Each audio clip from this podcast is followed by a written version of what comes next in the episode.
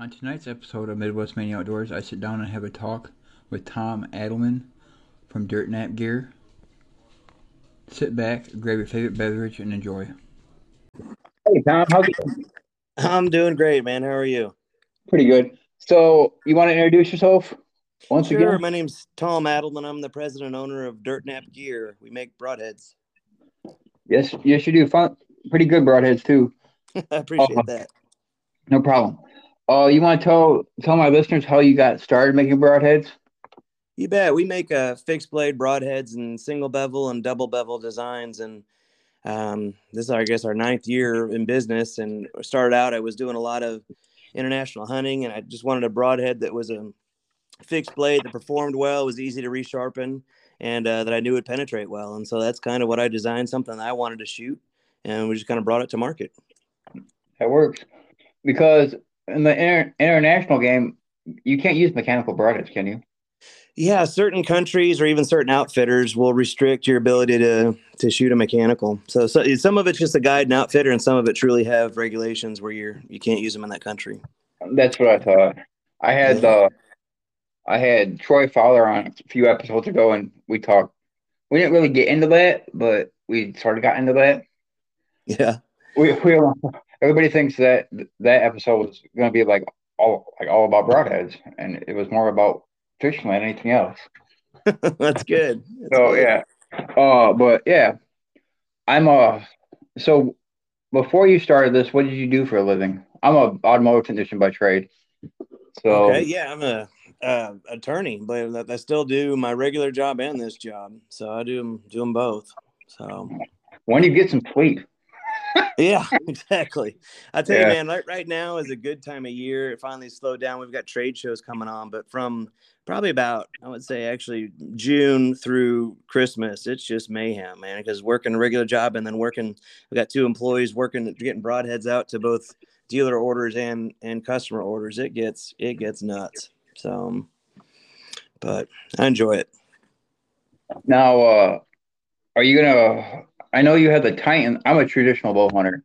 I put down the put down the compound a few years ago and picked up a start out with a recurve. Now I'm at, now I'm with a long bow, and I don't think I will go back to a compound Sweet. again.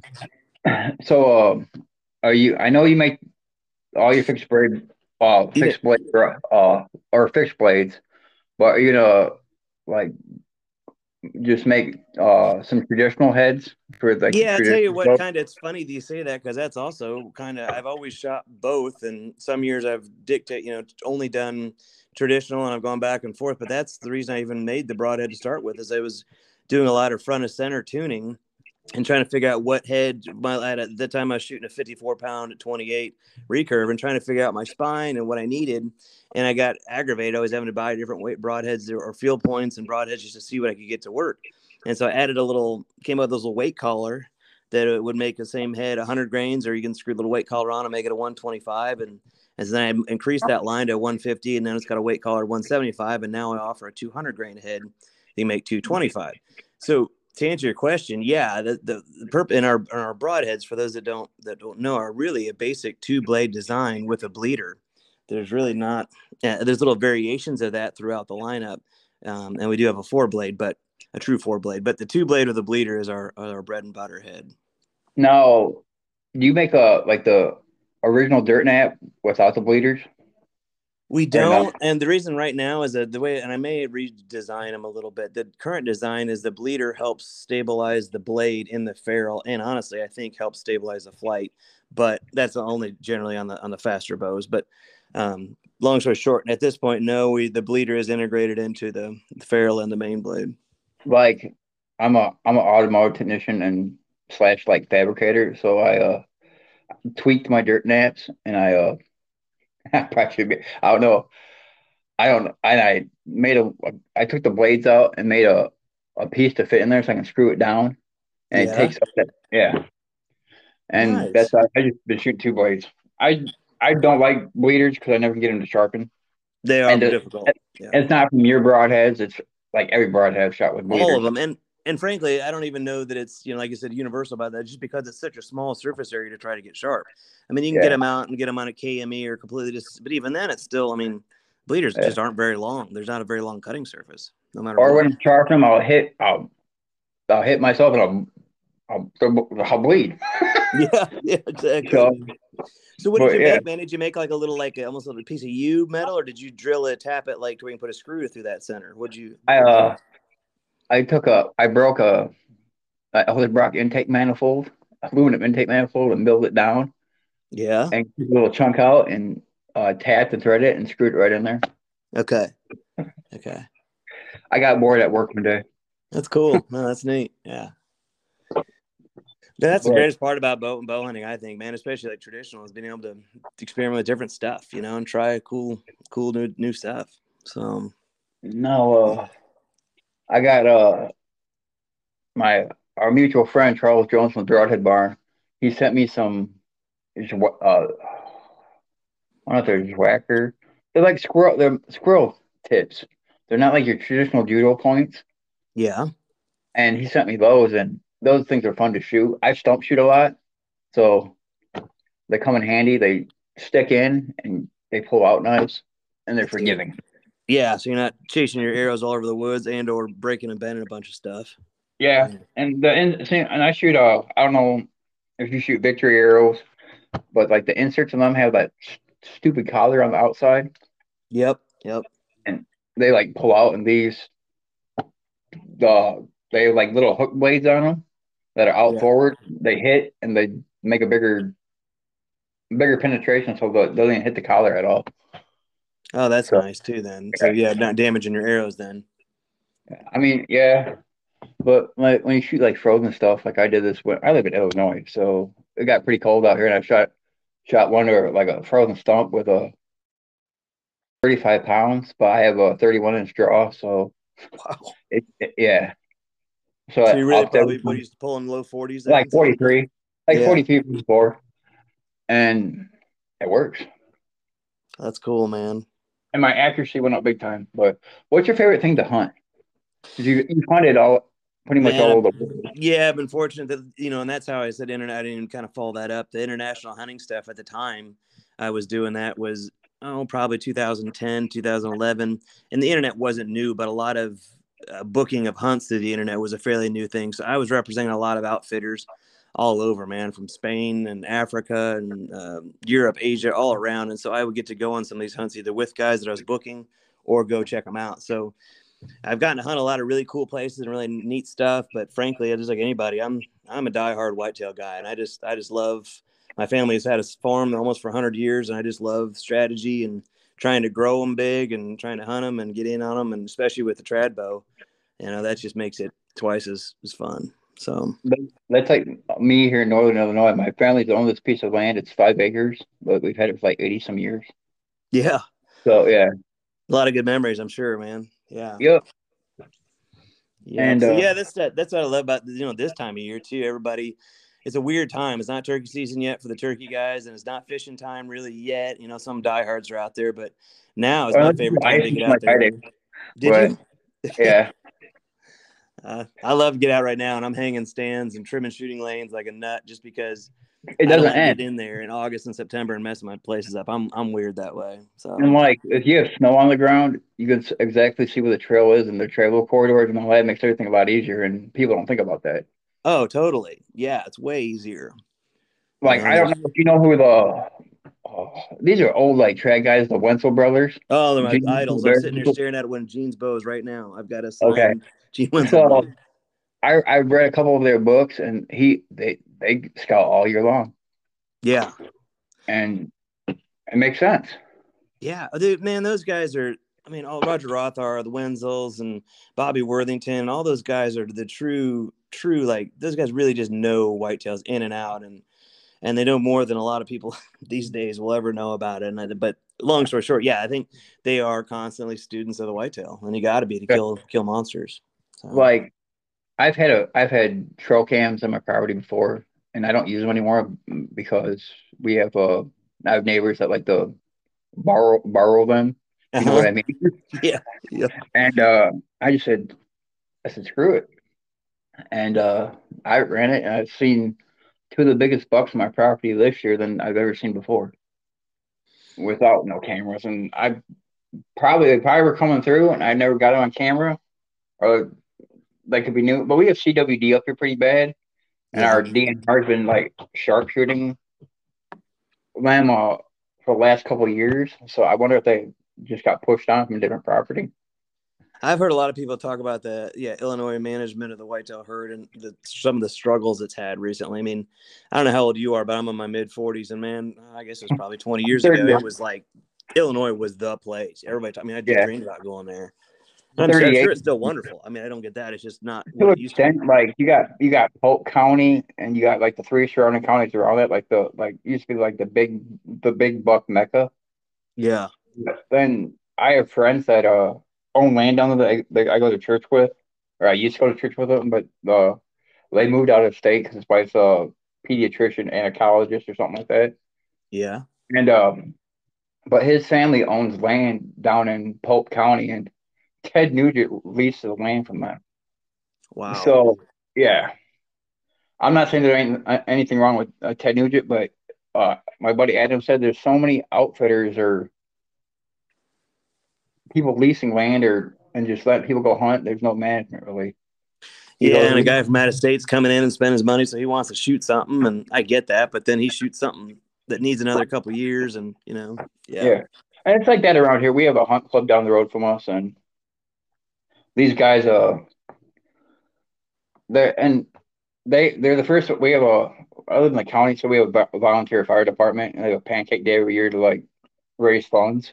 yeah, And we were sitting there a few years ago, and this is when they started giving CWD tags out, and it was just over the counter. You could buy as many doe tags as you wanted, and three guys took eighteen to twenty does off oh, like my area. Then they're next year they're wondering why they they have no population. I go, well, you just bombed the factory, man. yeah, totally. I go, I get CWD is a thing and it needs to be taken care of, but if you wipe out all the does, I mean, you're gonna have no population. Yeah, you could not exactly not only taking one doe and or her fawn. A lot of them have double, you know, twins or even triplets, and Yeah, like just I hit down. last spring, I hit a hit a doe with my car, like a quarter mile away from my house, and I I called the DNR and I got my storage tag from it and all that, and she had three three she had three fawns in her, and Wow. I, I tried to I tried to get them out before, but it was too late. Okay, But I don't that's know. crazy.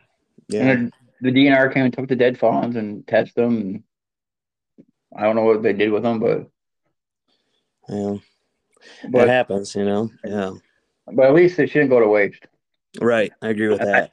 I know I I my buddy, uh, he's uh he works for the National Forest Service. It's out in uh, it was out in Montana. He was telling me like Wyoming, you, Wyoming, you can't claim roadkill. Really, Yep. what they don't want people actually trying to do it or something, or I wonder why that is. You know, I don't know if it's Wyoming or Idaho, but I go, you can't claim ro- roadkill there. He goes, no. So he goes, a buffalo got hit right outside of, right outside of the national parks. It wasn't Yellowstone, and uh, they had to like, I guess they come and pick it up and uh distri- distribute it out to needy families, which that's good. Yeah, that is good. It's at least I- not going to waste. Yeah, but I don't know. Uh, so, what's how- a was that two? Is Illinois a two deer state or two buck state? I'm sorry, uh? or is it You one can buck? take you can take two bucks with bow. Then I Okay. think you can. I don't shotgun hunt because it's too expensive here. So and I think you, I think you're allowed two bucks with shotgun too, but I'm not too sure. Don't quote me on that. okay. Yeah, I've always I wondered know, if you definitely I know you definitely can take two bucks with archery equipment. Okay. And I've I been uh, and I've been hunting a lot of public land here. I know it's like a new thing to do, but I mean it's like a big, big, uh, big rage now. But when farmers won't let you get on get on their land anymore because people sue them or or Yeah. destroy property, and so I went. I found a.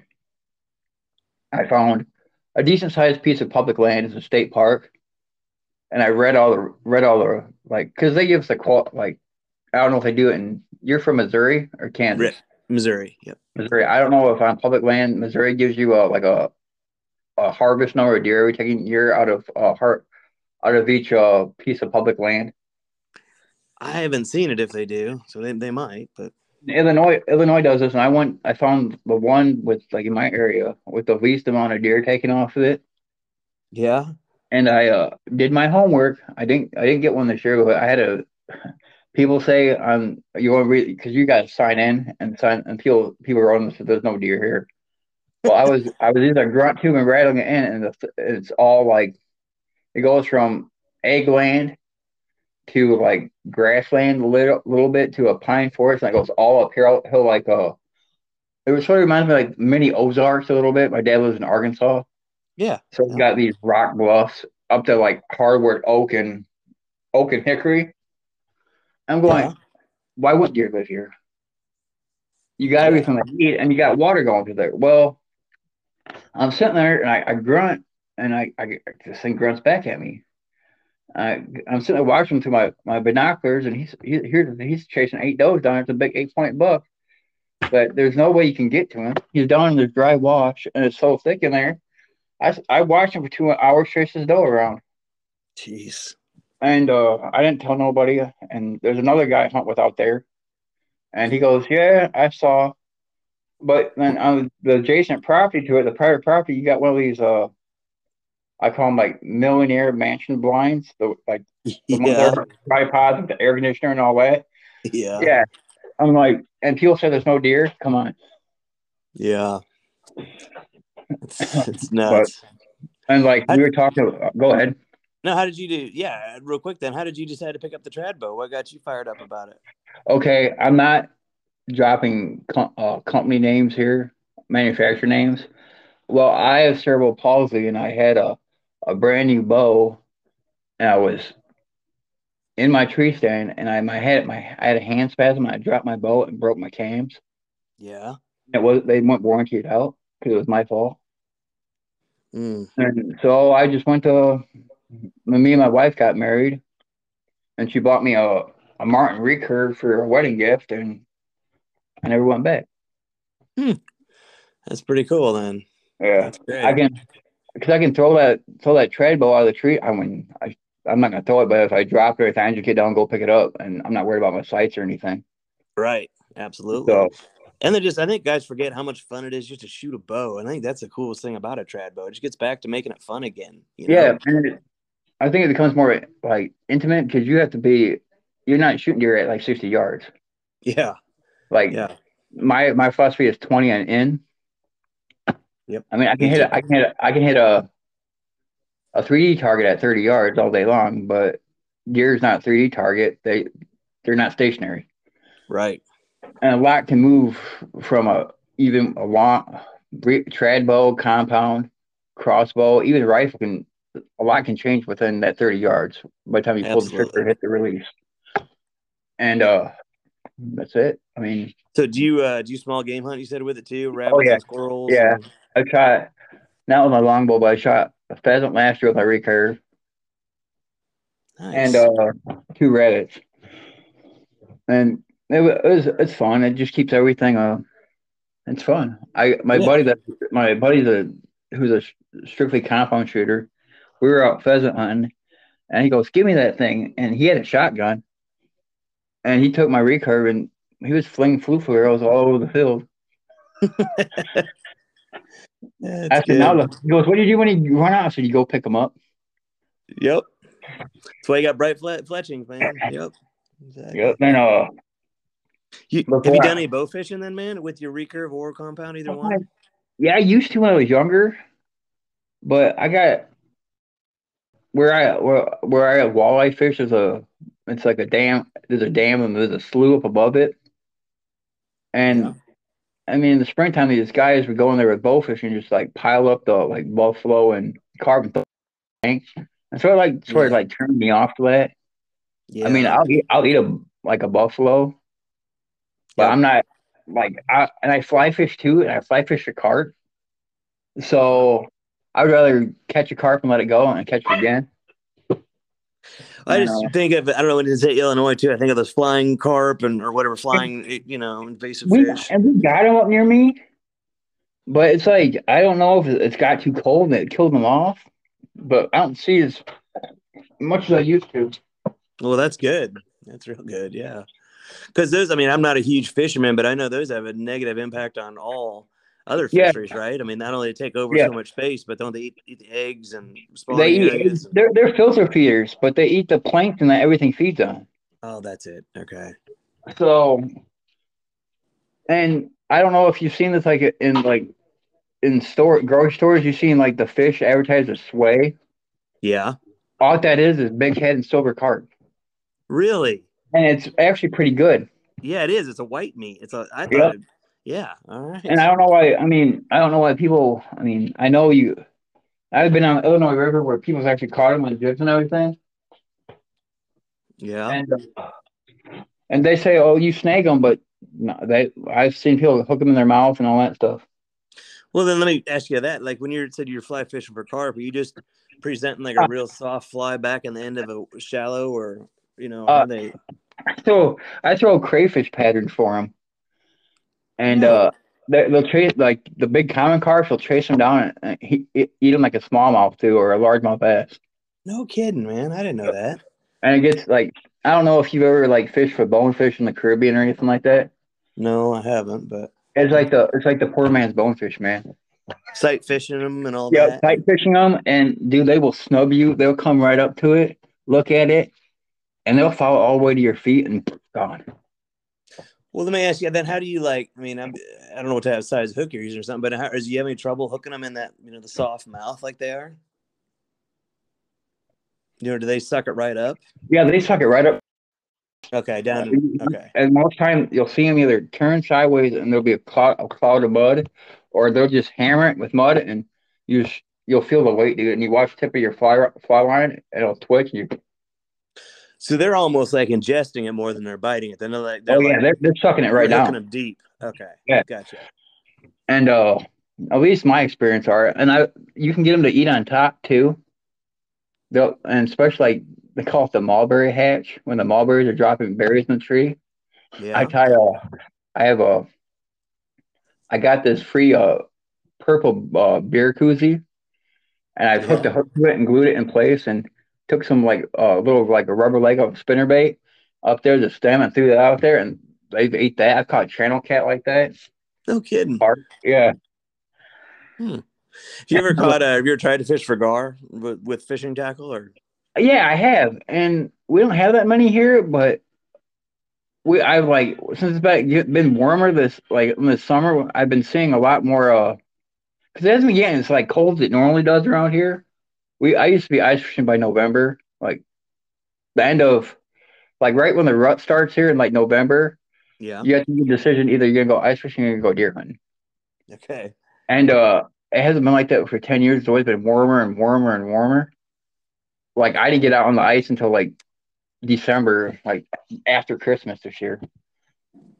Yeah, it felt it took a long time to get cold, cold this year. I thought, you know, and we haven't And- had very much snow. I say that, and we got about eight or ten inches out my window right now. But this is the first would- heavy snowfall we've had here. I wish we did because like our rivers here is so low. Like I know, like I didn't even know there's gravel bars even there. I can physically see them now. Wow. So you're a Yeah. wintertime fisherman too? You said you went out a Oh, few days ago. I ice fish. I'm done. For, I'm done for the season. Uh, uh, like the big thing now is instead of like your big ice auger, you get an adapter. It goes on a battery powered drill, and you, you punch it through like that. Oh, So it all. So you know, do you know what a like a pop up ice shanty looks like? Think of a yeah, yeah. Pop up blind almost kind of. yeah, yeah. It's not. It's on like a. It's not like a deer sled. Yeah. Well, per, I uh I was moving spots last Friday, and I dropped some stuff, so I got it was a little bit windy, and I figured I have enough weight in there, it should be fine. And it wasn't my it was the the the wide part of my tranny wasn't towards the wind. Well, the wind I'm walking up to it, and it's on ice, and you have you have ice cleats on. Well, you can still slip, so I'm like walking as like fast as I can because I see my shanty starting to blow yeah. lift up. Right as soon as I get there, the thing, the wind shifts and it blows. and starts blowing. It blows, rolls it over. So I get Hmm. everything picked back up, get my electronics put back, get in there, start fishing, and all of a sudden, like there's like I don't, these things. I don't know. Do you know what a tip up is? Yeah. Yep. Okay. And I had a tip up. My buddy Cody that was out there. He was in his shanty and goes, "Hey, you got a tip up?" So I unzip it, go out. Well, right then I unzip it. The whole thing inflates like a parachute, and I go shooting. It literally. I'm inside of it. My head's sticking out. And I start going across the ice from one bay to the next. Do And they I- have I a bottom in them? Or are they like a pop up blind where it's just open No, they bottom? have bottom in 'em. Okay. Okay. So it just takes off, and I'm going across, and my head's hanging out, and I hear him laughing at me. He goes, "You look like," and I, he, he calls him my cell phone. I said, "What?" He goes, "You look like a dog in the back of the pickup truck there." I said, "Yeah, very fun." Uh, But when you're ice fishing in Illinois, what are you really what are you trying to catch then? I mean, everything from Um, fish to yeah, crappie, bluegill, Okay. northern walleye. Uh, it just pretty much mo- bit mostly panfish, dude, like crappie and perch and bluegill. That's like I I catch. How deep Occasionally, are you? I mean, I've never really done it. How deep are you fishing with these things? Like six feet under the ice or twenty feet Uh, under the ice? I mean, Dude, it, it all depends. Like Friday, I was marking fish. I don't have like the traditional like ice sonar one. My buddy has a couple like he- I don't know if you have a boat like a Helix uh fish finders. Well, we rigged them up. We put them in plain old tackle boxes and, and mount them up in there and make them so you can por- make them portable. ah, that's It, nice. it works. And we I was we was fishing 20 feet of water. I was fishing in six feet of water.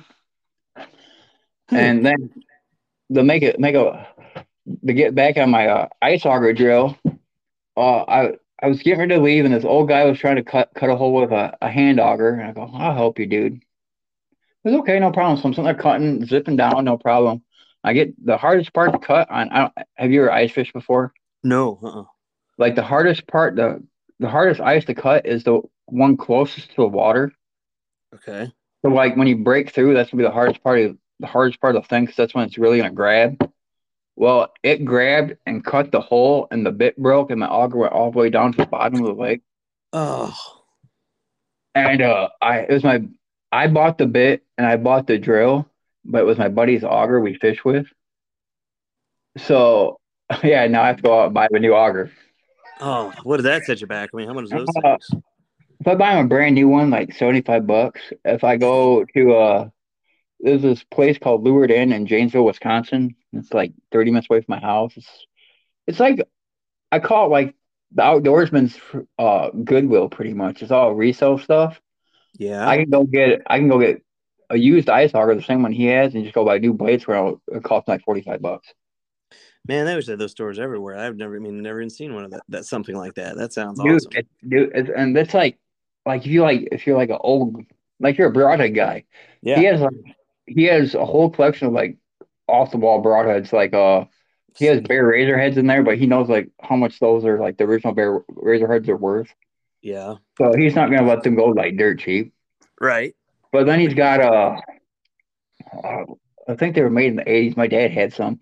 They're like they're like conical head, but they had like it reminds me almost carpet knife blades, like eight of them around it. He has a bunch of them in there, just crazy stuff, like stuff from the fifties. Very Hmm. cool. Yeah, and he's he's just, and I don't I don't know if you know about like, have you ever heard of like fish spearing through the ice? Like they do it like in Wisconsin a bunch, and Minnesota and out west, and they cut like a big hole in the ice, and they sit up there with spears. Oh yeah, I've seen that with Then like he's the like- forked spears. Yeah, and then you like you have like a wooden decoy, a handmade decoy down the water.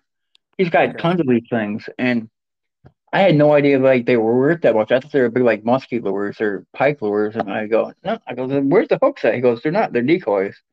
And he was showing me it's his personal collection. Here's decoys now. It's like worth like twelve thousand dollars. Wow. It's like a niche. It's like if uh, say since you're a track guy, say if we got, say if me and you found a bow at a garage sale that was a Bear Kodiak limited edition, like I'm just throwing it like glass Right. green and it's signed by Fred Bear, we would know exactly that has a value to it. But that person that's selling it, oh, it's thirty five bucks. Right. It's Uncle Yeah. Eddie's. Right. Yeah, yeah. I don't, and I there's a. I there was a lady selling a, a bear original bear takedown with arrows too, the old fiberglass arrows still in the box and everything like that. And she wanted, I didn't have the money on it. I went there and bought a, you know, the old uh, Trebark camo back in the day. I'm wearing some right now. Yeah, know Okay, exactly what it is. Yep. Yep. There, he had uh, bib overalls for sale. It was their late husband's. Yeah. and the knees were a little bit worn out, but like it was, it still had a lot of life left in it. And I we have a lot of shagbark hickory around us, so it oh, blends an in awesome perfect. pattern. Yeah, and it's like and it was a it was a grayish white black pattern, so it blends in perfect. I picked up for uh, like twelve bucks, and this guy was trying to like finagle finagle her down. She was selling that whole takedown kit and the arrows for like forty five bucks. Oh my gosh. Go, Jeez. like I said, ma'am, don't take that money for him. And he looks at me. I said, don't. I said that. Do some that- research. I said, do some research. You you could like go on vacation. Yeah. And she goes, are you re- serious? And I like looked it up real quick. I said that bow alone is X amount of dollars. And he had like he had razor head glue and razor heads. All new, probably, and pretty. from the box. Had came with two sets of arrows. The old Grayling quiver. oh yeah, man. She goes, he he got that, and then he passed away, and he never used the thing. Going. I said, if I had the money, I would get it from you, and I would never use it. It was, I would, new it- old stock. Yeah, that's brand new Yeah. stuff. Yeah. Yeah, but I don't know what. Okay, what's your since you've ate a bunch of wild game, right? Yeah. What's your favorite one? Yeah, probably this big um, eland. It's a big, you know, African antelope. It Oh, literally looks like I- a bull. You know. I know what it is. I know what it is. Uh, don't they have a? Aren't they free range in Texas? Yeah, I think they have some front free range down there. They got a big dewlap kind of on them, and yeah, yep. Then there's Kinda- uh, I can't think of it. I, I one of our friends wanted to go down and hunt with them. Uh, Aoudads, that's it. Yeah, there's the cool sheep looking. Yeah. Yeah, they're I, they're from India though, I think. And Yeah. that's my uh my brother moved out moved out east. He lives in Pennsylvania, uh, in Philadelphia, and they his fiance's family has right down the Chesapeake Bay in Maryland, and he wants Yeah. to go. Uh, What are the Sika deer? Or what are those? Uh, Yep, Sika deer. Sika. Yeah. Yep, good deer. And they have uh he uh he acquired uh access to some property there right in like the in the brackish swamps. Yeah. And he goes, they live they they're loaded in there with them. And there's so many tree stands up and everything. Man, you gotta go. You gotta go do that. That'd be pretty Yeah, cool. I don't I don't it's money though. And the tag I mean, I would say tag is like maybe like 120 bucks because I'm just gonna- I'm just gonna go hunt that. I'm not gonna go whitetail or anything. Yeah. But Yeah. Have you heard them like their call? That sounds like a scream almost when Yeah, they it's, oh, the it, bugle it or whatever. sounds the like hell. uh, a little bit. uh, I was in Yellowstone this summer, or I should say last summer, for uh, Father's Day slash my birthday, and uh, I heard it. We had elk walk. We rented a cabin right outside, uh, right outside Gardiner, Montana. It looked down right on the town. I mean, it was in town, but we had elk like walking right through our cabin, like right in front of our cabin and everything. And hearing them like scream, that's what it reminds me of. Like uh, they're the I think they're called. Oh, yeah, I think they're called. The males are called stags, right? And hinds, if I remember right. On the uh, I can't think of the name now. Dang it. Oh, and the male, the males remind me of like a little bit of a a cow elk call, a little bit. Are you still there? I think I lost time. Yeah, I can hear you now. Okay. Yeah, they're like a high pitched kind of almost cow kind of screamy. I don't know how Yeah. to describe it. Yeah. Yep. Yep. It's, I mean, and my uh, my buddy Hans uh, lives in the forestry department, or works for the forestry National Forestry Department, who lives in Montana. yeah. He uh, he's living on he he filled he filled his whitetail tag, his mule deer tag, and his elk tag this year. He hasn't had to go grocery shopping for a long time. no, I'd say not. And I said, "What do you?" elk. I said, "Dude, what do you go grocery shopping for?" He goes, "Chicken." something different, a little something different. Yeah. That's it. And he uh, he ice fishes and he he goes, these boys around here, man, they're all they're all for the trout and stuff like that. But the lower Yellowstone River, he lives. I don't know if you know where Fort Peck is. No, but Um, he like it's like thirty minutes away from his house. Okay. and uh, then I guess it's called the Lower Yellowstone, and uh, it's loaded with walleye. And he's from Wisconsin. He goes, "This is so easy." he goes, "I, I, I catch, I, and they're they they consider them. They don't they don't like them there because they're not native. like, they got like a dudes. trash fish or Yeah. invasive or And he goes, "You guys, you guys don't know what you're missing, man. This is the best fish you can eat." Yeah. I I take it exactly a walleye over a trout any day of the week for Yeah. I mean, I like you're in Missouri. I don't know where you're at, like where you live in Missouri. Kansas City, but we don't have Yeah. very many walleye around here at all. Yeah. Yeah. I would say, like, if you go up to, oh, like Doniphan, area, Doniphan, Missouri. I don't know if you know where that is in Yeah, I northeast. do. My dad lives in Maynard, Arkansas, which is like nor uh northeastern Arkansas, and Doniphan's like a stone throw away. It's like 15 minutes away. You got the Current River there. That Yeah. Current River is loaded with walleye, and nobody fishes for them. Crazy. Yeah. So. But- we got yeah, we've got a couple lakes around here that have muskie in them, but we don't have any pike that I'm aware of, and very few walleye. Ours is mostly crappie bass and, and bluegill, you know, panfish stuff, and then of course you got the rough fish, you know, buffalo, carp, and gar. But now, uh, do you know what sheephead are? yeah, yes I do. Yeah. Yeah.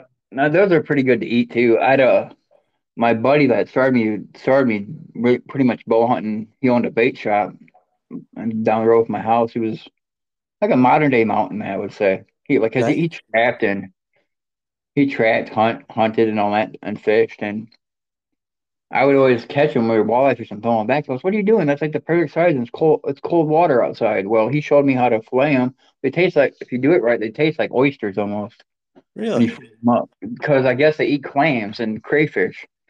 Hmm. I didn't know that. I always thought they were junk fish. Yeah, I did too, honestly, but that's interesting.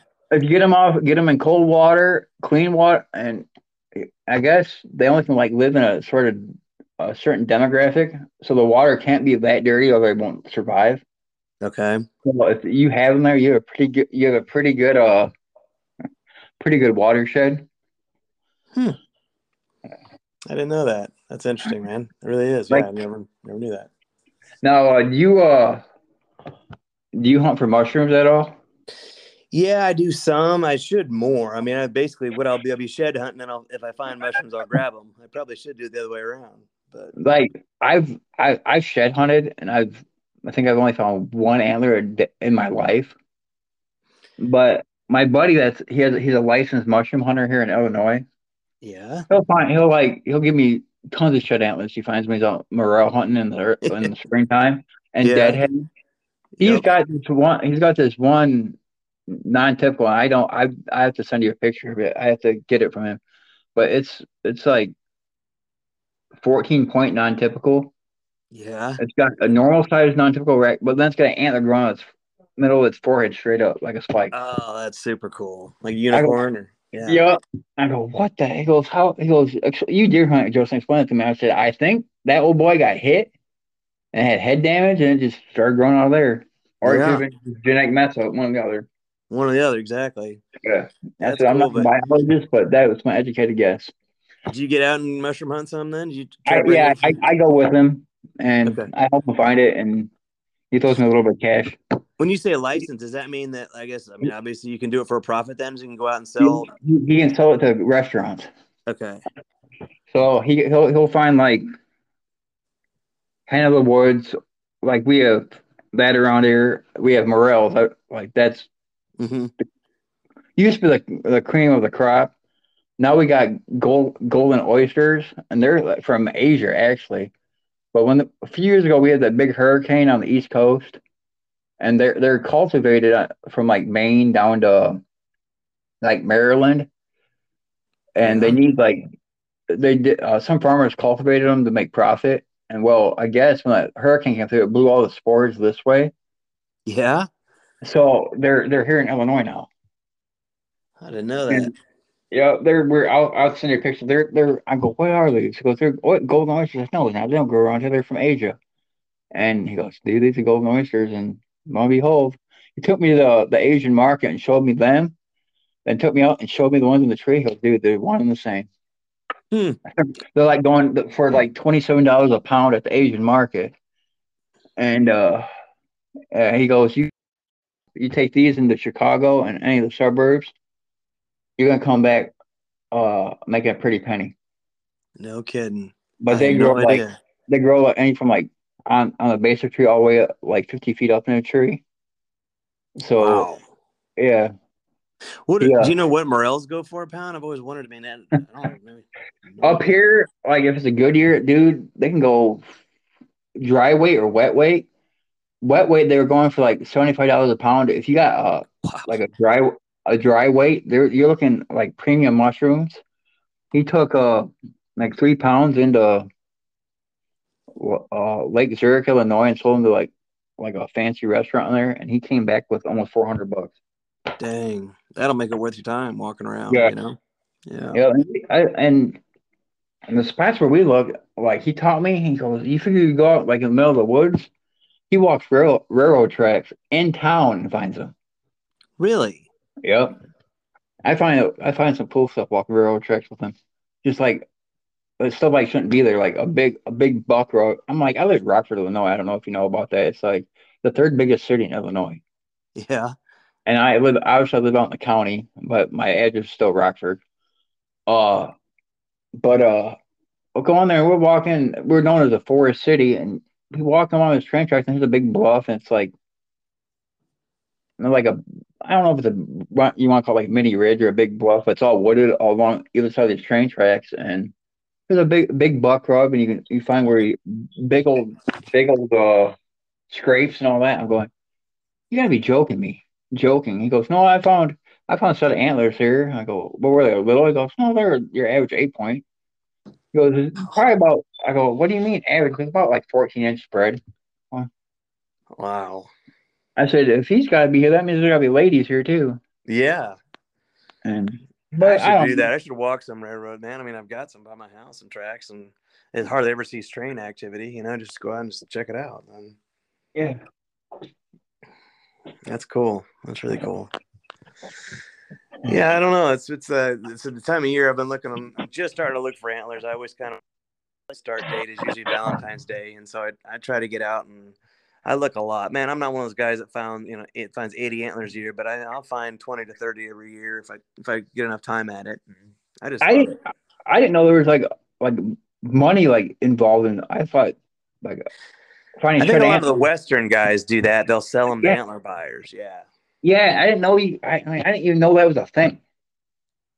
I think And- that takes some of the fun out. of. Like the ones I'm looking for are places, either farms that I lease or that I have, or my own farm because I want to see what the deer are. You know, if I was just walking to just grab random antlers, I don't know if it'd be as fun. Right. You know what I mean? Yeah. I got I got mad. I was hunting that piece of public land I told, was t- telling you about earlier, Yeah.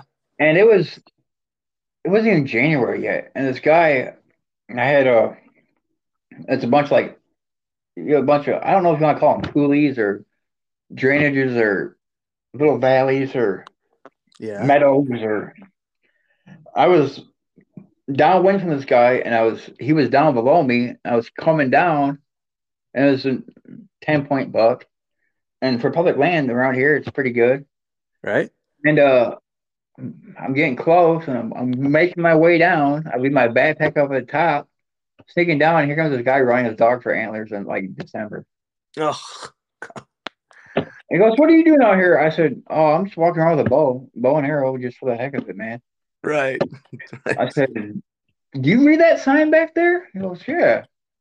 He goes, I don't know why they have the gates closed. I said, Yeah, it's because the archery's in here, dude. Have you got anything yet? I said, No, not at all. Because I'm here looking for antlers. I find a bunch out here all the time, me and my dog, and I turn around and kill them. I go, Have a nice day. Yeah. I just kept on walking. Oh, That's a that's a bummer, man. That's the only bummer about public is some guys just don't, you know, I mean, I'm, I people. like, I don't, there's no, I was in a ghillie suit, so there's no way he would have known I was even there coming down.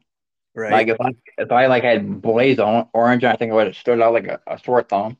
yeah. And he that. was, a, he was an older guy, and I'm pretty sure he would have probably backed his dog off. I don't think he even knew the deer was even there. Probably not.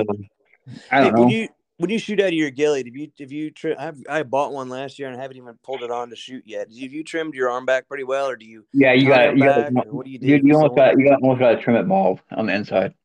Okay. And I got and I got a cheap ghillie from the Army Navy surplus store Okay. because I didn't know if I was gonna like it, and I mean it's it's worked. I mean I haven't I haven't harvested a deer. I haven't harvested a deer in like five years. But I'm also shooting with trad equipment. I've seen Oh, it yeah. crap deer, but either Well, I, I was asking a guy about. He said, you know, he said he well, he likes to stalk in them, but the best way he does it is he carries it in his backpack and he doesn't put it on until he gets to like a deadfall or somewhere where he wants to set up for an hour or two. that's And- that's what I do. Okay. I'll carry my backpack and and a lot of times I just put the jacket on. I don't worry about the pants because like I don't know where you hunt. We have a lot of like public land has a lot of like briars, like Oh, and they're yeah. black, they're blackberry patches. Yep. And uh man, Just catch on Yeah, that- everything. you to catch on everything or you come back and you walk through it. You could you wouldn't see no cockleburs. You come back and think loaded with cockleburs. The ones that I want to Uh, Now my little brother, he was uh he was special forces in the army, and he's retired now. He's out, and he said before I go into Arkansas this this year, he's gonna make me uh make me one of their ghillie suits. yeah. And he goes, it's gonna be way better than any store bought one because you you you can physically stick stuff in it Okay. and blend in. I go okay.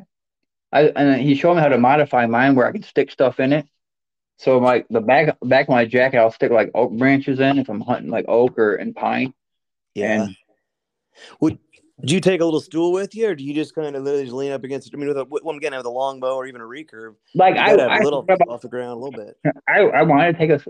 I was. I think I was like. I used to bring like when I fly fish. I used to bring like a bunch of junk with me. I would have a backpack. Now I'm down to an Altoids can, a, a set of uh tippet material, and my fly rod and my waders. Well, I'm taking that. I'm taking that aspect of bow hunting. I don't want to carry a bunch of crap.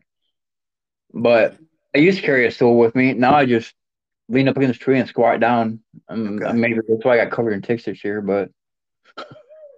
gotcha. Gotcha.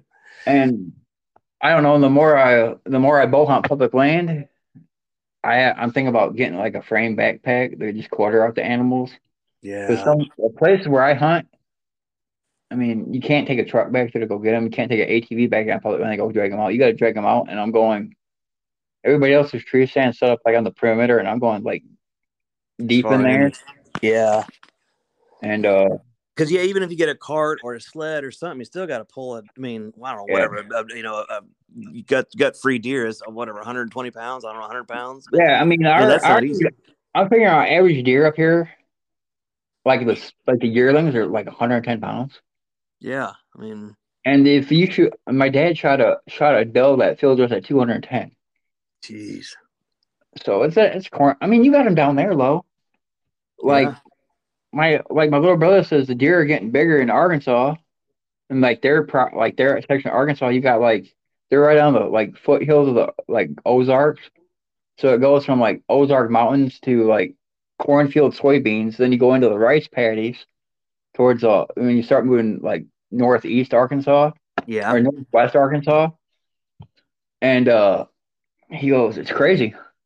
He goes, The deer keep getting bigger. He goes, when when they first moved down there, him and my dad, he he's uh ten years younger than me, and my dad remarried and he's my he's my half brother, but he's still my brother. Right. And uh, they always said my dad brought the bigger deer down with him because my grandparents were already living down there, and my aunt was, and all of a sudden they started seeing seeing uh, big deer. But I'm not a big I'm not a big feeder kind of guy. It's not yeah. my my cup of tea because I, ca- I can't do it up here. I've never hunted hunted off a feeder a day in my life. We can't Missouri either. Yeah. And uh, I got thinking, I go, all these people in Arkansas are seeing bigger deer, but they're dumping hundreds and hundreds of pounds in these of corn in these feeders or soybeans. They're getting the same type of nutrients as what we get up get up there. They're just getting fat and happy. Yeah. Oh yeah. But man, if I shot a deer like that back in public though, anywhere, I'd have to call a buddy. I just tell you, man. I mean, I don't know. I mean, I'm impressed with the guys that do it all themselves, either drag them out on a cart or on a sled or throw it over their back. But man, I'm I'm getting too old for that. I'd have to have And like my son is 17. He's six seven, 240 pounds. yeah.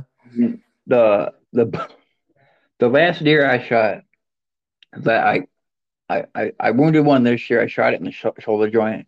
On my property, and then I never found it. And it wasn't with your broadhead; it was with another company. So Right, right. I I didn't get the best penetration. Uh, Yeah. and uh, like a, I I shot a deer. I hit it farther back. And it was a, a nice. It was an older deer, it was a big eight point buck, uh, and it was the day before Thanksgiving. Well, I I let him I let him bed down, and uh, our property that goes from there's a big drainage. I don't know if you want to call it. It's not a drainage ditch, but there's a culvert up on the road, but it's all like a limestone dry wash that goes down. yeah. And then there's a big pine ridge, and I knew right where he laid down. Well, I went to bed. And I figured I'd go, back out and get him because it's supposed to get warm. Well, uh, my neighbor calls me at eight, eight o'clock in the morning. It's only like 75 degrees. Goes, Did you shoot a deer last night? I go, Yeah. Goes, Well, Isaiah's girlfriend slash booty call, whatever you want to call it, hit hit a big buck. And it's laying in the neighbor's yard. Lo and behold, I had my arrow stuck in it. Oh, And it was laying right on our neighbor's up like three feet away from the front door.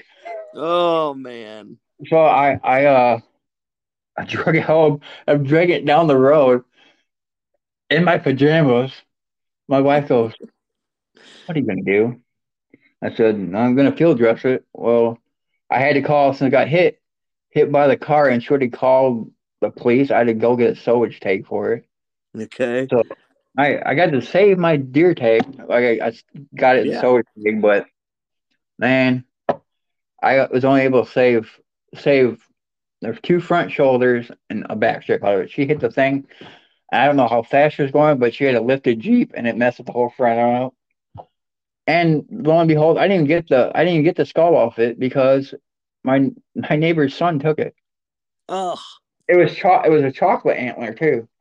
dang man, that's a bummer. Yeah, and Total they they bury them there. They like I don't know how you do it. I boil them. Yep. Same here. Boil. They bury theirs in the yard. Out like because they have land like we do, and they bury them and go get them next year. He forgot we buried them at. Ah, I go. I said, how do you I said, that's- forget? You know? I said, dude, that's a crock of. cr- I said, that's a crock of something else. right. And I said, dude, you got this thing at your house. I know you do. And Yep. uh, I've been chasing that deer for three years. I said, good for you. I said, yeah, you can hunt my stand anytime you want. You didn't want to do it because you were chasing something else thing. Right. Right. And he goes, yeah, yeah, yeah.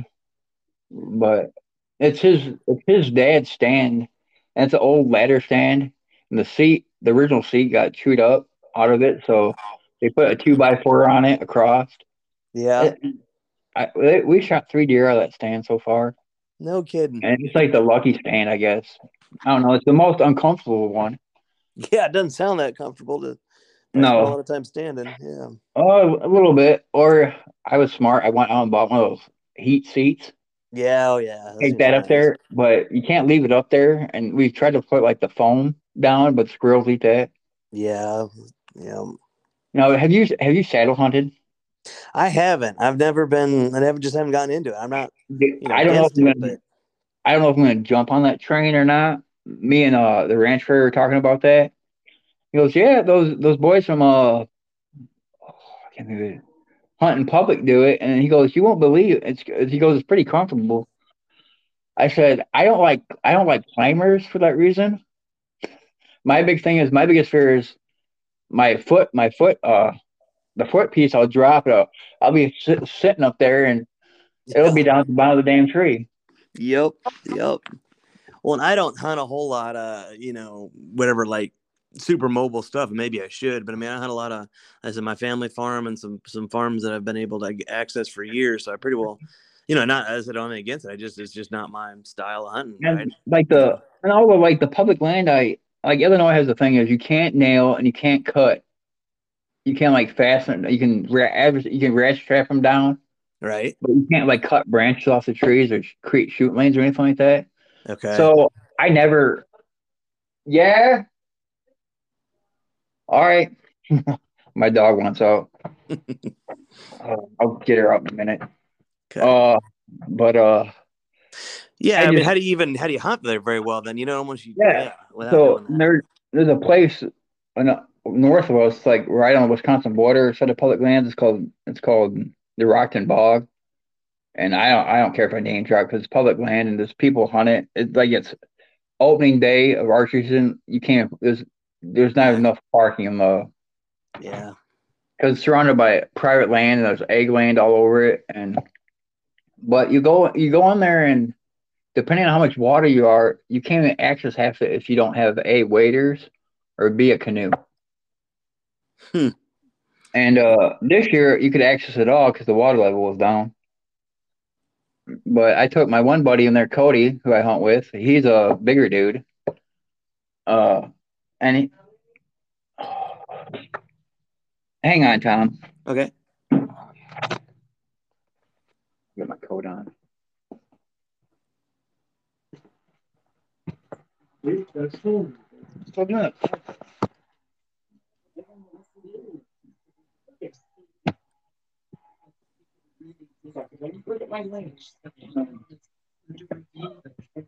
on, girl.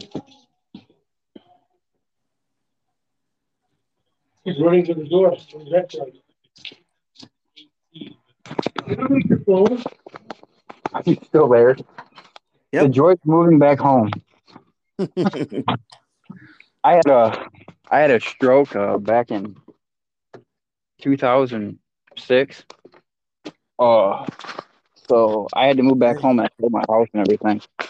And they're getting my parents are getting older now, so I'm healthy now, and they're getting older, so yeah, it worked. you help them, and yeah, it's a good deal. And my kids are kids. No, my kids love their grandparents. Oh, I bet. But uh that but that land is we were we were out there in January and I'm standing on moving water. I'm watching it go.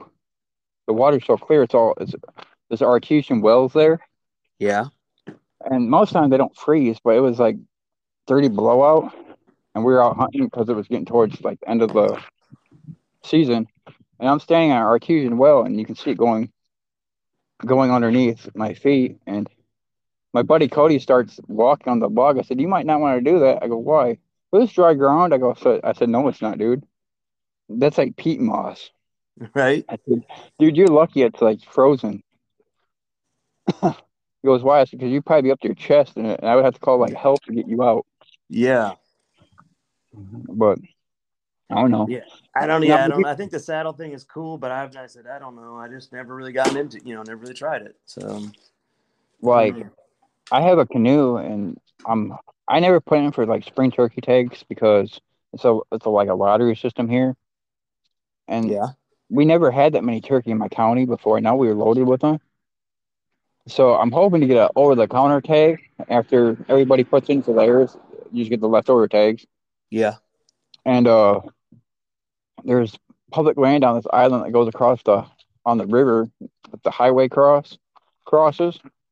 I'm thinking about taking my canoe down there and I hit a turkey flying across the river two years ago, a big tom. And when we fish it, you can just hear them. If you make any certain noise, you can get them to shot gobble, and the island just just goes off. If one gobbles, they all gobble. That's cool. But That's I don't cool. know. Do you turkey hunt?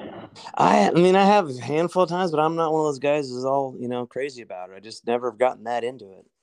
I was gonna say with turkey season rolling around, are you thinking about making a DirtNap thing? Is DirtNap thinking about making a turkey head? We've got one that's been pretty popular. It's called the Shred Head, and it's okay, it's a- yeah, yeah. I, I know what that I know what that is.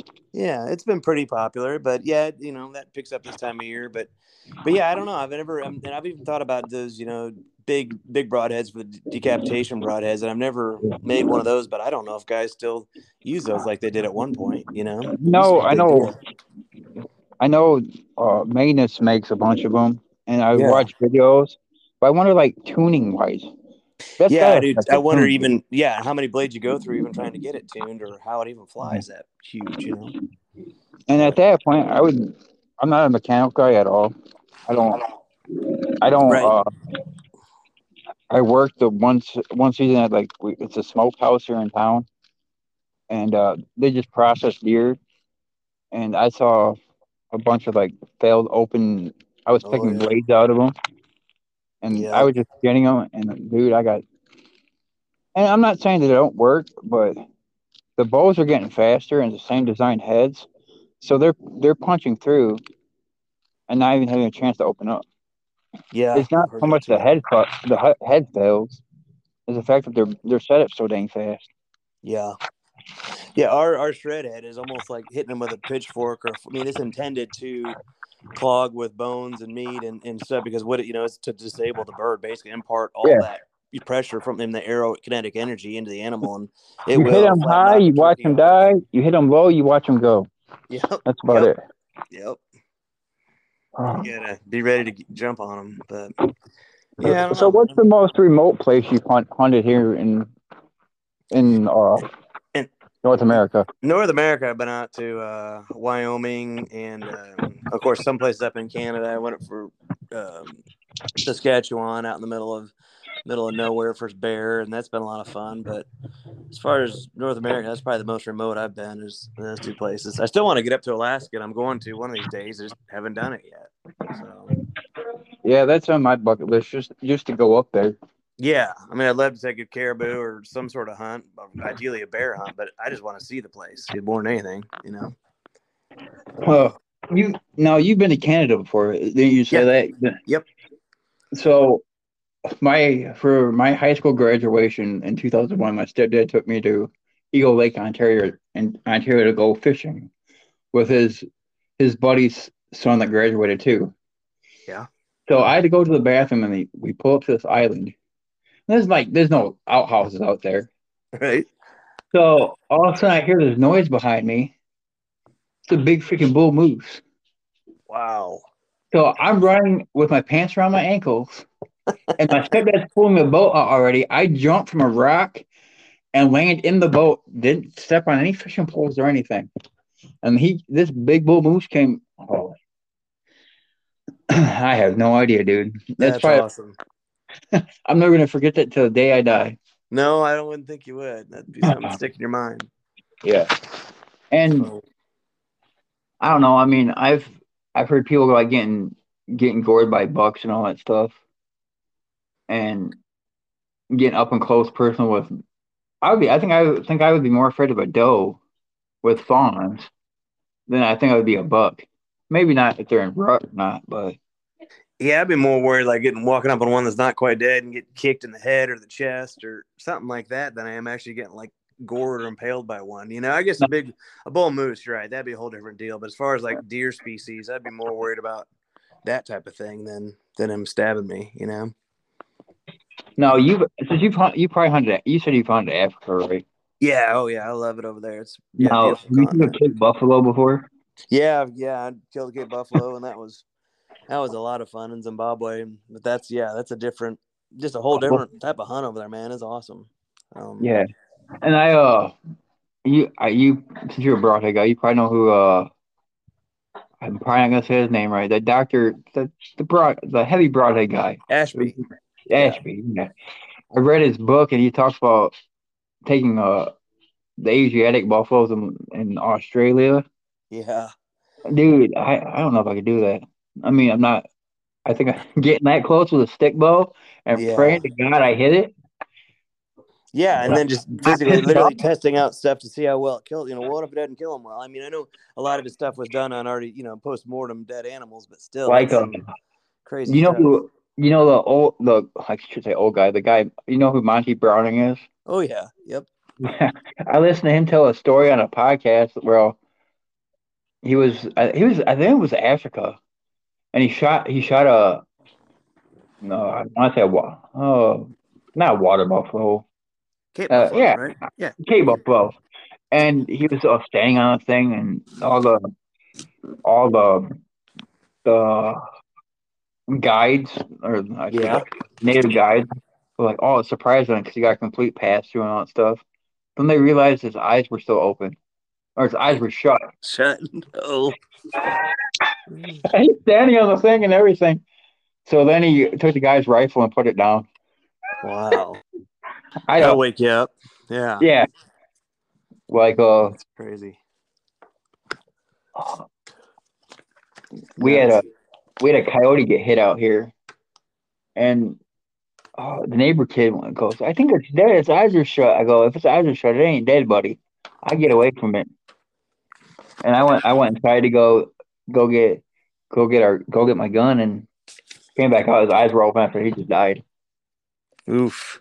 I'm I'm I'm I'm not a big coyote hunter either. I mean, I know they do damage and all that stuff, but Right. I'm not They're gonna. so smart, man. They're just they are awesome animals. You know. I know a lot of people I'm- like hate them. I don't hate them. I think they're amazing. like I've shot at I've shot at two out back at my on my property, and every time I don't know if they hear, hear the arrow cutting through the air, they put them brakes on, and the arrow goes. Yep. Oh. And they run. They don't mess around. They're getting out of No. there. You know. Yeah. My buddy Cody, he takes care of uh the he's a cattle farmer across the road from his house, Yeah. and it, the, it's like the farmer cattle farm property wraps around his property, and he uh he controls the coyote population there, and he goes, the, he goes, I think the more I kill, the bigger litters I have. I've heard that. Honestly, I have that they'll you know self-regulate kind of. They'll when they know that their numbers are down, they'll bump them up. I don't know if that's true or not, but I. I think I, I'm pretty sure. I think I think yeah, it's got to be because he goes the one he he took like 48 coyote off this property, and then he had tons more next season. Then that following season he only took 10. He goes, I probably didn't see any. crazy. I don't know, man. Uh, what's your dream hunt? Man, I don't know. Right now, I'm kind of like we're talking on this Alaska thing. I'd really love to do a brown bear with bow and arrow in Alaska and have it be terrifying and exciting at the same time. Compound or stick bow? Stick bow, man. I mean, talk about the, you know, you got to do it all the way if you're going to do it. Yeah, Kodiak Island. Yeah. How about you? What's yours? Oh, um, my dad, he has his cancer's remission, but if I could go like this fall, all all four of us boys are going down to Arkansas to hunt with my dad. Yeah. So if I can make that happen, actually, my I haven't seen my dad in twelve years. Okay. So just just life, man. He lives in Yeah. Arkansas, I live in Illinois. Yeah. Yeah. Try to make that happen, man. That'd be pretty Yep. cool. And uh we have access like my grandparents bought land, they bought three hundred acres. My aunt has land, then he can the land that's a, the big ranch next to him, he has, that's his best friend, so we can hunt. So I like that back to the Mark Twain National Forest. Yeah. So we have a crap load of land to hunt. But okay, I always ask everybody this. Bigfoot, real or fake? Man, and my answers would change if you'd asked me that same thing 10 years ago. I'm going to be Captain Bring Down and say fake because I think by now with cell cam technology and trail cameras, I think we'd have seen it. Yeah. But I still liked in my mind to believe they're real, but the Dude, realist in me says they're fake. What do you think? I'll tell you this. I had experienced hunting in Arkansas on my grandparents' property. I can't explain. And Really? uh yeah. And there's a shotgun laying out in the woods that's I left there and took a running. You call me a chicken? And it wasn't it wasn't no dang bear. I'm I'm six five now. I was six six then. I Wow. shrank a bit. And this thing was taller than me. And my Damn. dad in front of me all these years, and we a, there's a pond that goes down to the old like with the they call it the old house. No one lives in it now. It's like a cinder back a cinder block cinder block. Yeah. And the cedar trees grow up grew up there and when I was a kid it was all like yeah, a row of like little cedar trees like north north uh northeast of Arkansas has. But then it's grassland. There used to be a lot of quail down there and all that. There still is, Yeah. but now the cedar trees are took over. And he said he was driving his gator going back to the mailbox, and he saw something step from the pond cedar trees, put one foot on the road, up into the other cedar trees, Wow. and it walk. It was bipedal. He goes, "I believe you now. You saw something." I go, "I don't. I don't go in that section." The thing about this is, I had a a turkey coming in, a tom on a string, and all of a sudden the woods went quiet and started to stink real bad. yeah. Like someone like like ten skunks went off. That's what I would t- that's what I would say the smell. Right. It was horrible. And that turkey, and you know, turkeys just don't fly Yeah. off. This, Right. this dude flew off and went up in the tree. And I saw this thing peek around a tree at me, a, dead oak tree, and it sort of They have like oh, it's all like. Uh, I don't know. Do you have a well where you live? Yeah. All their well, like my dad's well down there is above ground. That's how high the water table is. Yeah. So it's all like spring fed and sort. Of, I don't want to call it like a swamp, but it's like a spring marsh area. Low area. Yeah. Yeah, and then in that area, it's like there's Oak Islands, like these big. uh You go in, you walk all this through. You have to wear muck boots in there, and you walk in, and all of a sudden you hit a dry spot, and that's where turkey on at. And you go, and I saw this thing pick around a tree, and my dad went back. That told, I showed him where it was, and he goes, "Well, you're telling me this thing's like eight foot tall." I go, uh, "Yeah, Dad." And this thing peeked around the tree, had hairy hands. I go, "What the hell is that?" I thought it was a bear because that bear's down. I go, "That's got to be the biggest black bear I've seen in my life," and it wasn't a freaking bear. It makes it, you know, almost the second part of that question I would ask people is, and if you saw one, would you shoot it? And, it's I- like, no, you know, I- that's a tough one, like the legality on it. Right. If you shoot it, that's the only way how uh it's all, going to be recognized. Did you shoot the last one? That's not next question. And are you gonna get? I hate to say, are you gonna get fined for shooting a right. I mean, what, species or un uh endangered species?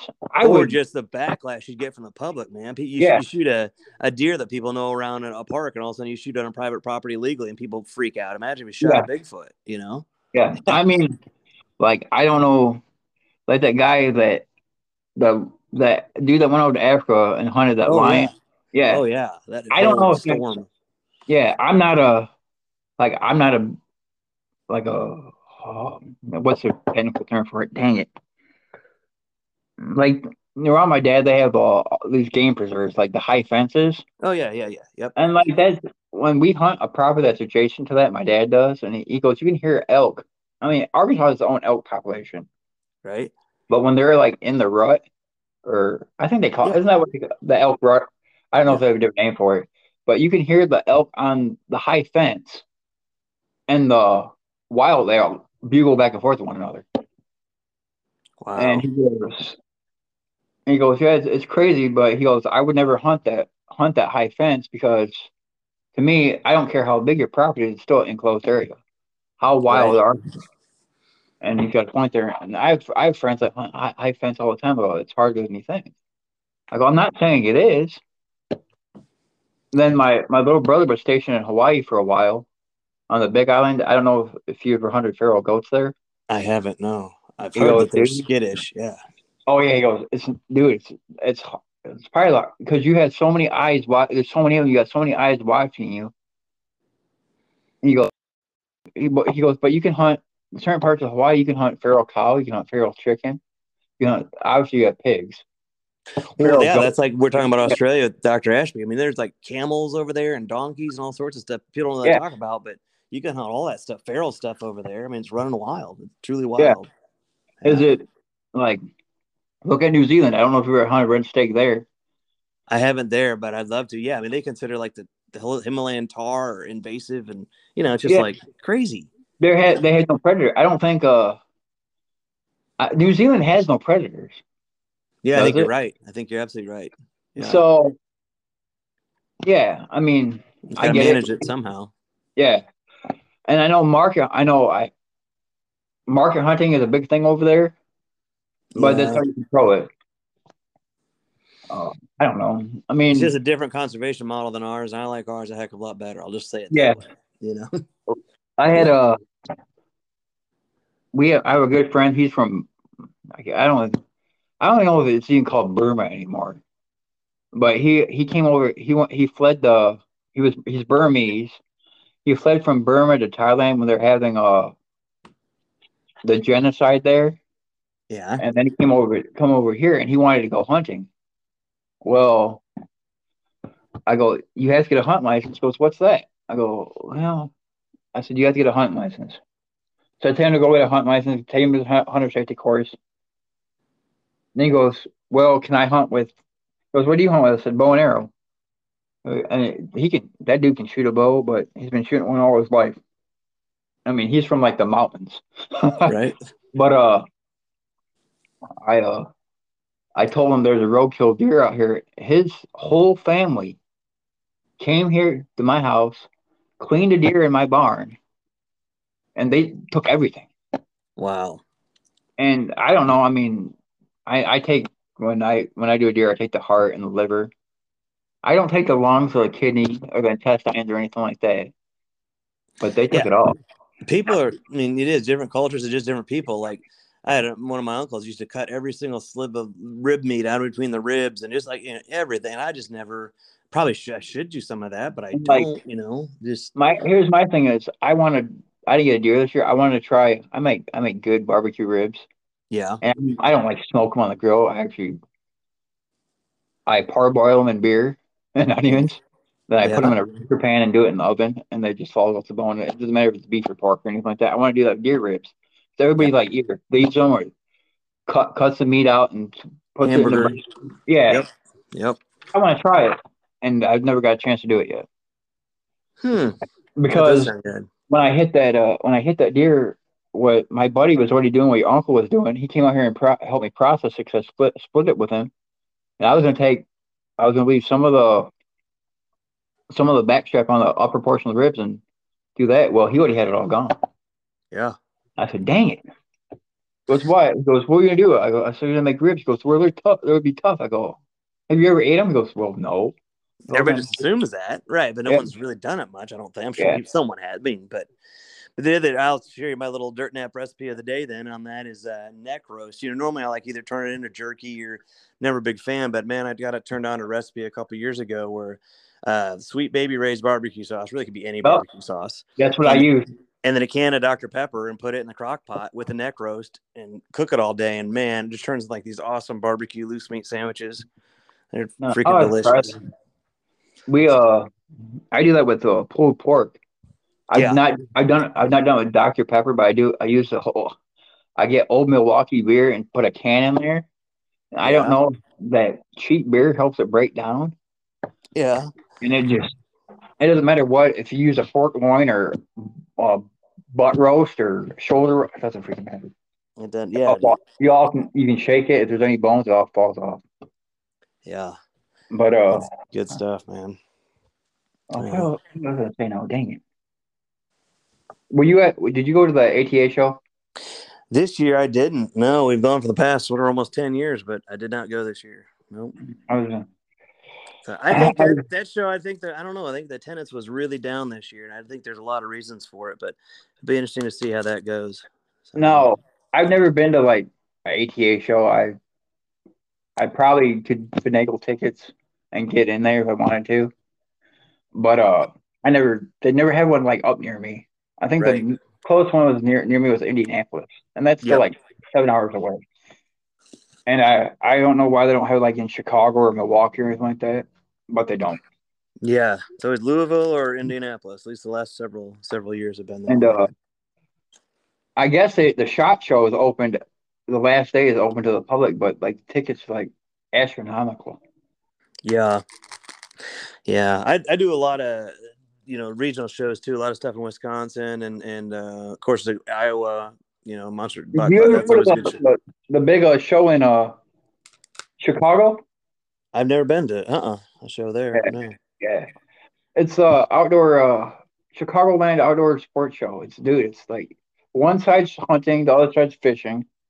Then you got like boats in the middle, Huh. but it's like you, the whole. uh Have you been to Chicago? Oh yeah, yeah, yeah. like they do it at the old Rosemont Horizon or the McCormick Place. Okay. So it's pretty big. Yeah. I mean, I met a lot of people in there. Yeah.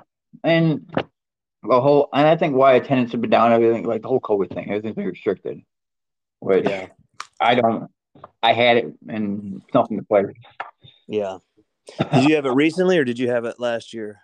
I had it when it first came out and they didn't know what it was. They kept on saying it was like a viral like a uh viral infection, which it was. right? But And- big bad one. Yeah. A bad one, yeah. I got, and it took me like I was a, I was afraid when we went to Yellowstone that I have undersized lungs anyway.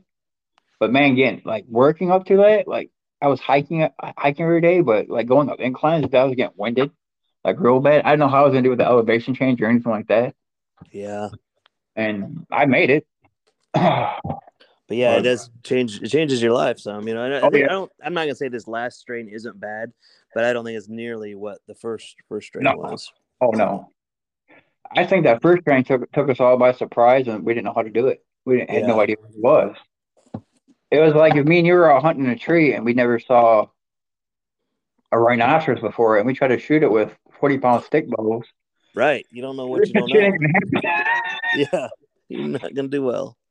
Oh, Yeah. Well, man, I, I probably need to get hopping here pretty soon. But I, all right, dude. it's good talking to you, brother. It really was. I'll send you some pictures and yeah, keep in I'll touch. send you, I'll send you a couple pictures since you're into shed hunting. I was I was going back with my buddy Hans that's out in Montana. Sent me some good uh he found a big mule deer antler and dude I was trying to because it looks like a freaking club. Is it really? Oh, Yeah, that's how big it is, dude.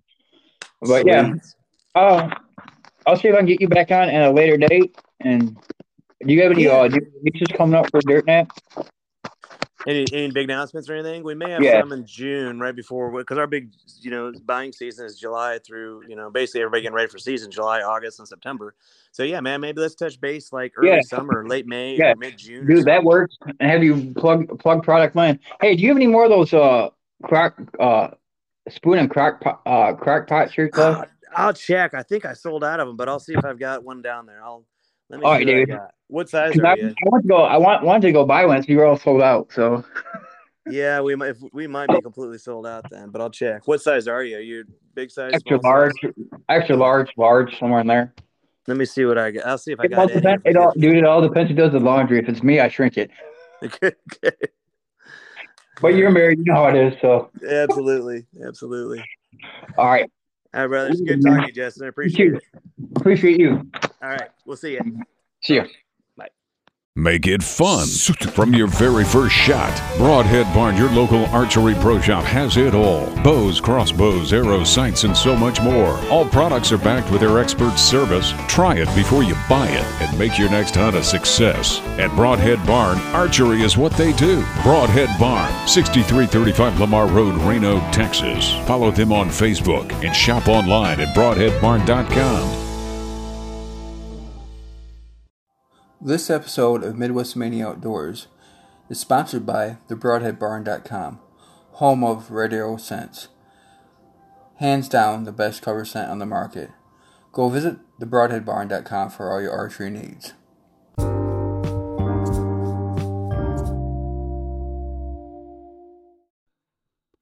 On our next episode of Midwest Mania Outdoors, my guest is Land Tawney from Backcountry Hunters and Anglers Association.